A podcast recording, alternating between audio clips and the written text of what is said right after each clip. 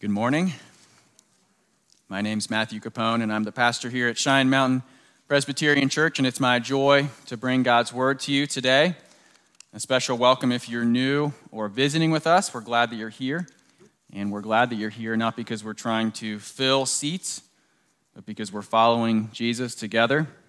And as we follow Jesus together, we become convinced that there's no one so good they don't need God's grace, and no one so bad that they can't have it which means that everyone has to something to hear from God's word. And that's why we come back to God's word uh, week after week to study it together. We're continuing our series in the Gospel of Mark. You'll remember that the Gospels tell the story of Jesus and his life and his death and his resurrection. And as we study the Gospel of Mark specifically, we ask uh, the questions that the Gospel itself asks. First, who is Jesus? And second, how do we respond to him? Uh, we're leaving behind the twin stories that we had the last couple weeks, showing Jesus a power over evil uh, and his power to heal.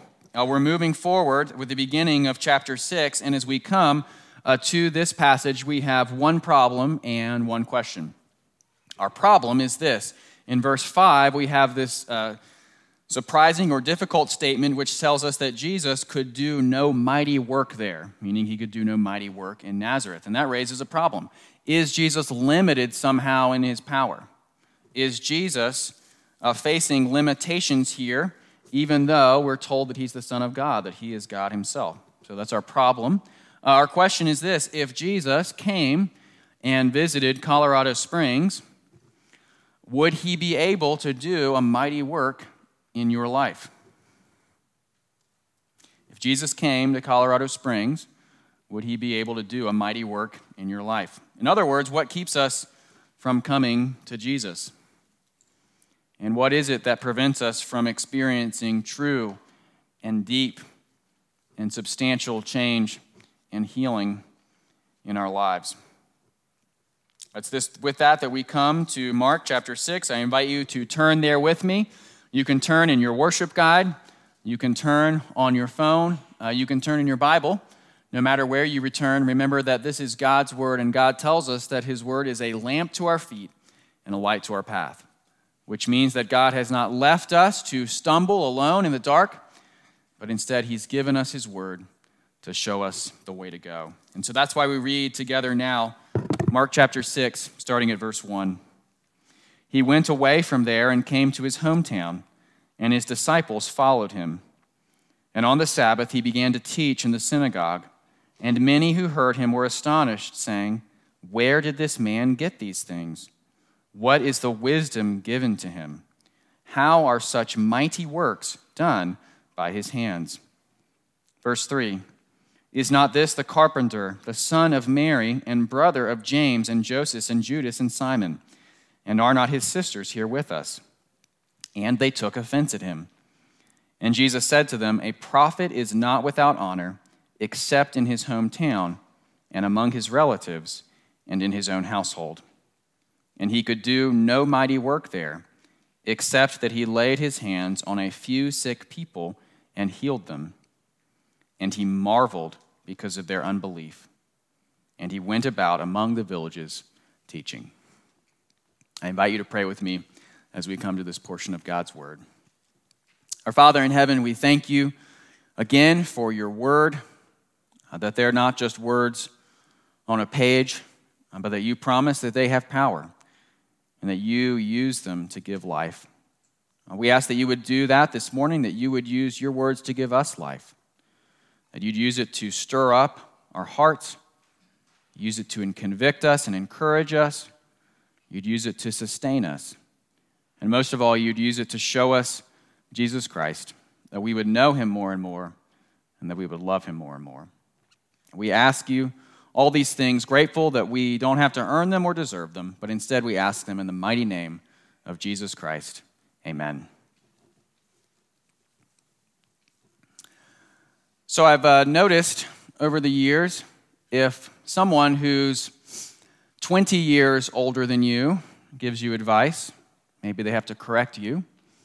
You can tell yourself, uh, nothing's wrong with me. I just haven't lived long enough. If someone from a different culture gives you advice, has to correct you, you can say to yourself, Nothing's uh, wrong with me. It's the fault of my culture. I would have known that if I'd grown up there. But if someone who is your age and is from your culture has to correct you, well, then maybe it's something uh, you should have already known. Maybe you missed something important that everyone else got. I've noticed the same difficulty when it comes to promotions. If someone who has the exact same job as you gets promoted over you, they become your boss. Uh, well, that raises some questions, right? That can be harder than having a new boss brought in from the outside. Why weren't you chosen? What's lacking in you? What's wrong with you that they picked the guy next to you? We might even say that you would take offense at that person. Now, if your boss is brought in from the outside, that makes sense, right? They probably have different experiences. Maybe they have a higher skill level. Maybe they have something from another industry that they're able to bring in. Uh, I'm not saying everyone feels this way. What I am saying is that part of the human heart and the way that it works is it always looks for someone else uh, to blame. It's difficult to admit that it's not just what's outside of you that's holding you back, not just your age or circumstances. It's difficult to admit that it might also be what's inside uh, that's holding you back. And that's actually the problem that we encounter in this story. In verse 1, we find out that Jesus is back in his hometown of Nazareth. And it looks like we're about to have a repeat of chapter 1. You may remember from chapter 1 that Jesus had come to the city of Capernaum, and we see this exact same situation. When he came to Capernaum, he went into this on the Sabbath day, he went into the synagogue, he started teaching. He does that here. It's a Sabbath day. He goes into the synagogue. He starts teaching. Chapter 1, you remember the word that we used. They were astonished at Jesus' teaching. Here, what do we find out? Chapter 6, they're astonished at Jesus' teaching. It seems like we're watching a rerun of the Jesus show. Except there's one thing that's different. If you're tracking with chapter one, you know after these things happen, Jesus casts out a demon. And so we should be expecting here, as careful readers of the story, that we're going to see Jesus do something great and miraculous again. Except it's the opposite that happens. They take offense at him. Verse 5 Jesus is not able to do any mighty work.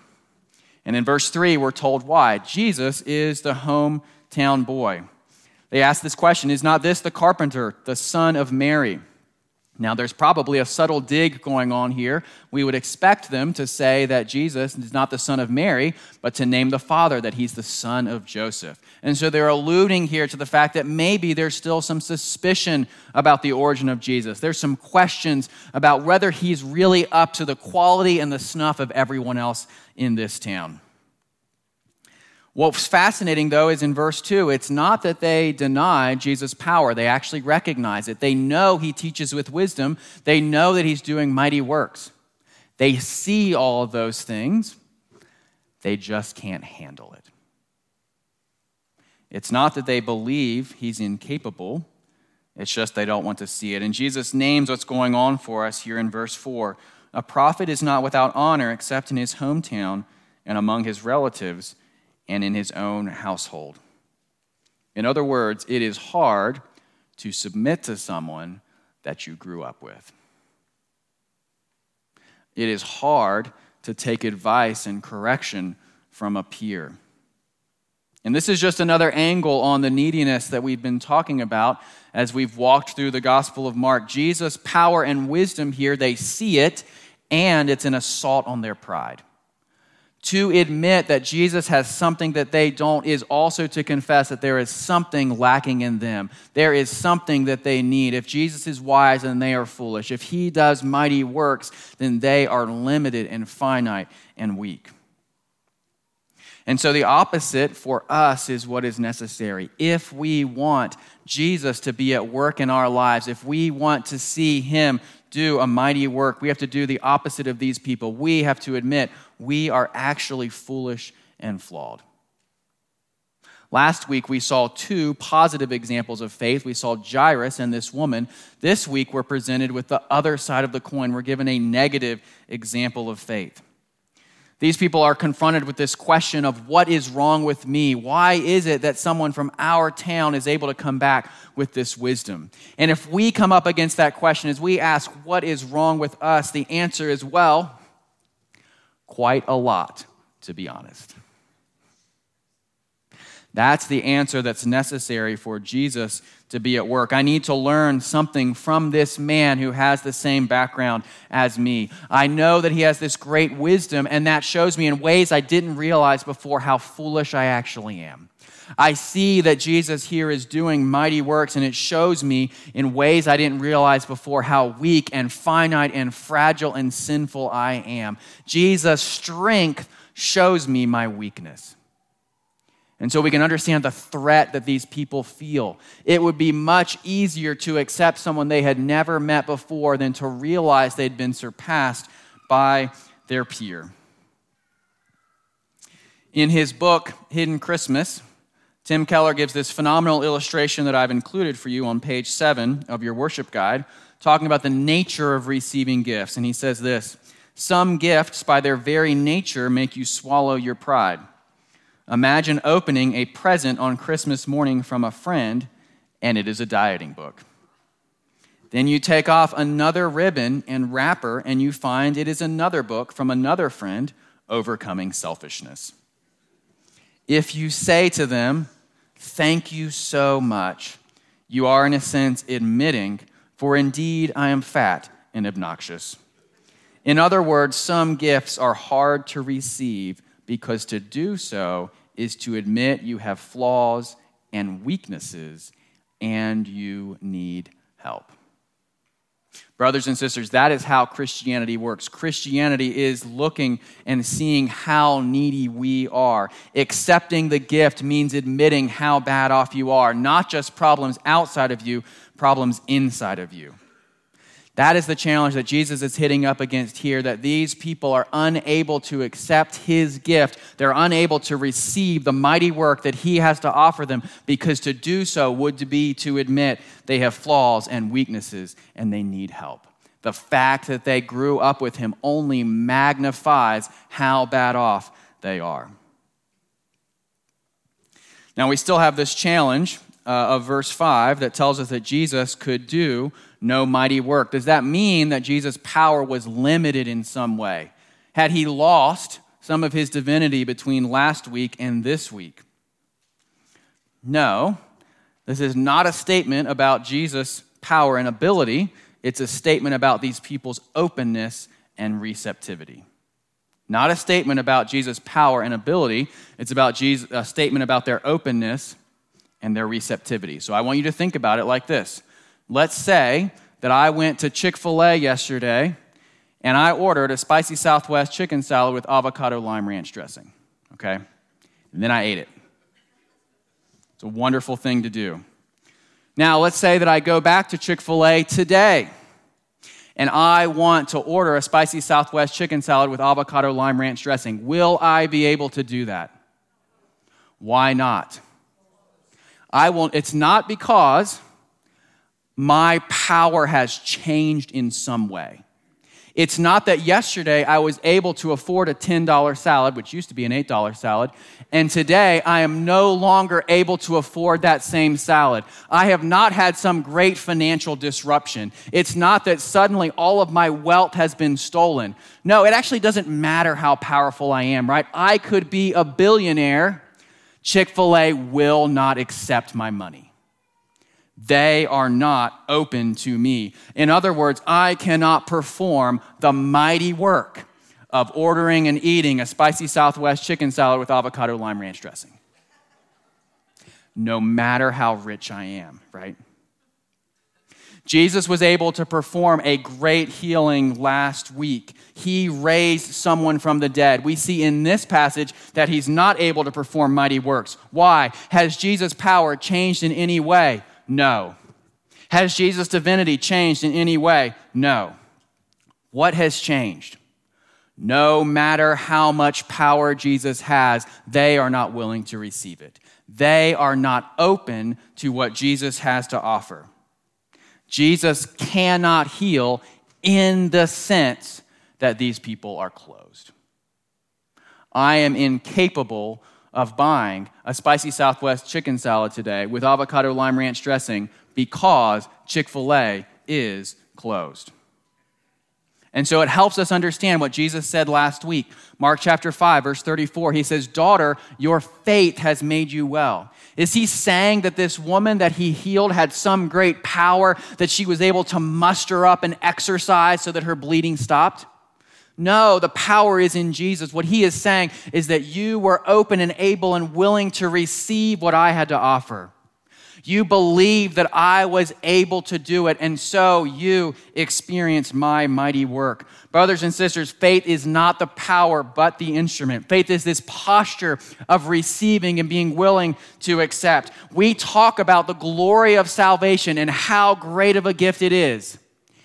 And that's true. And it's incredibly difficult to receive.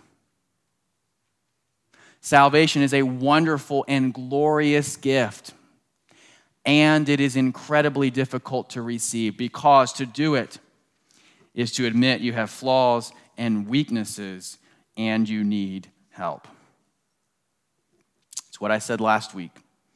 It is hard, if not impossible, to both be in control and for Jesus to be at work in your life at the same time.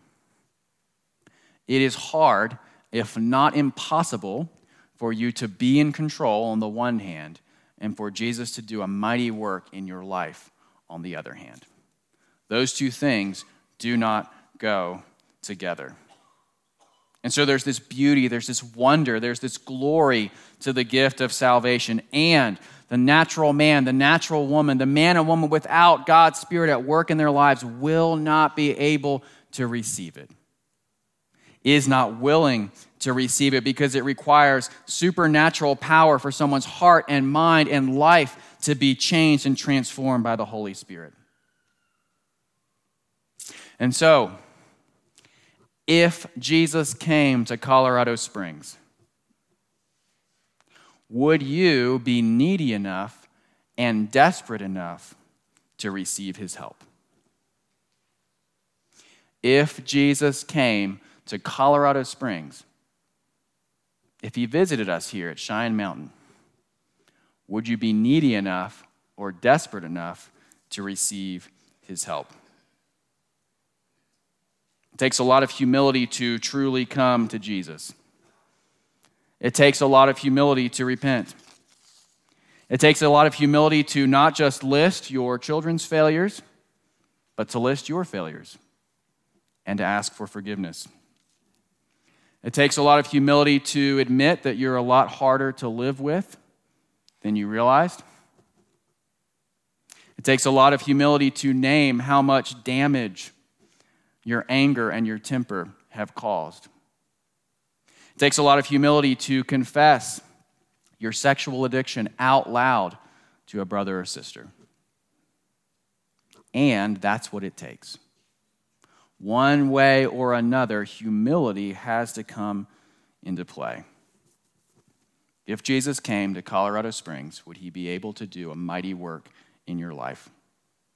You couldn't blame other people for all the problems in your life, maybe some of them. And you'd have to admit how bad things really are.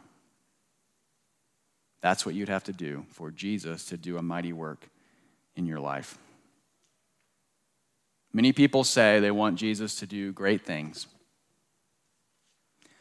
They may not want it that badly. They don't want it badly enough to admit true need.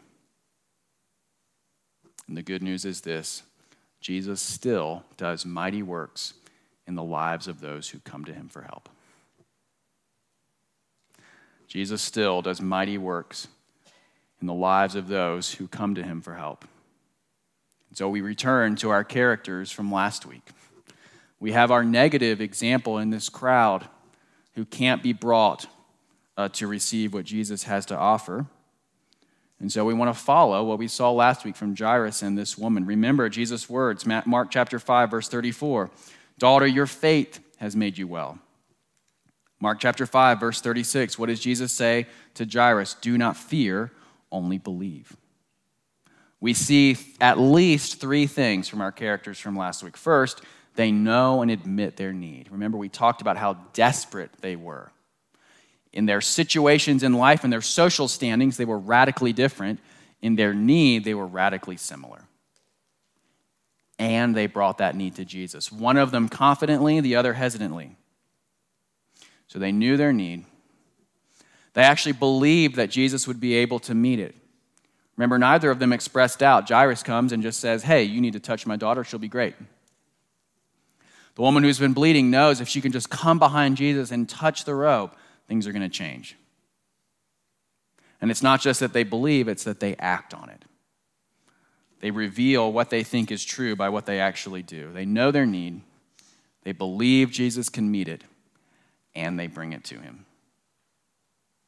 Brothers and sisters, that encouragement is the same for us. If we want to see Jesus do a mighty work, we have to know and admit how great our need is. We have to know how desperate and hopeless we are apart from Jesus Christ. If you've been with us the last couple weeks, you've heard the vows that our members take, and I believe it's vow two that says we're without hope save in God's sovereign mercy.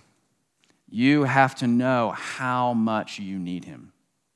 Two, you have to know and believe that Jesus can actually help you and heal you. And then three, you have to come to Him, asking Him to be with you and to help you. That's what this passage shows us. If we want Jesus to do a mighty work, that is what's required of us. And Jesus still does mighty works. Jesus still does mighty works in Colorado Springs in 2022. Jesus still comes to people who know how needy and desperate they are, and he changes hearts and minds and lives. Jesus still shows up with people who need mercy and admit that the problems in their lives are not simply outside of them, but also inside of them. That is the place where Jesus shows up and changes things. And so we can understand his sorrow here at the very end of this passage. Verse 6 He marveled because of their unbelief. I'm here. I can heal people. I can raise people from the dead. I just did it with this girl. And you're not willing to receive it. Jesus is amazed by their unwillingness to come to him. There are different types of giving and receiving help. It's one thing for someone to help you fix your car. It is quite another thing to receive someone's help to use the bathroom. Uh, one of those is normal, the other one requires humility and powerlessness. One of those uh, we might think, I need a little help. The other one, we realize how dependent and needy we are. Brothers and sisters, receiving Jesus' help is a lot less like someone helping you fix your car, and it is a lot more like someone helping you use the bathroom. That is how bad off you are. You need help with the most basic realities of life. You need Jesus to help you with the most elementary things. It is not that Jesus needed to give up a few hours for you on a Saturday afternoon, it is that Jesus had to die for you. That is how bad things are. It is not just that Jesus had to give up a few hours on a Saturday afternoon to help you out a little bit, it is that Jesus had to die for you. Jesus offers to give us life. Jesus offers real, true, deep, transformative change. Jesus offers substantial healing. Will you receive it? Who is Jesus? Jesus is the one who has great wisdom and mighty works. How do we respond to him? We have to be humble enough to receive his wisdom and receive his works. We have to be willing to admit how bad things are. Chapter 6, verse 4 And Jesus said to them, A prophet is not without honor except in his hometown and among his relatives and in his own household. Let's pray. Our Father in heaven, we uh, thank you for your word that you've given to us, and we thank you that today you continue to do mighty works in the lives of those who come to you uh, with their need, admitting that it's not just problems that are outside of them, but problems that are inside of them. Uh, we ask that you would give us that uh, humility, that heart posture, that we would come to you, confessing our need, uh, that you would be able to do a mighty work in our lives. And not just in our lives, but in this church. And as in this church, in this community. We ask these things in the mighty name of Jesus Christ. Amen.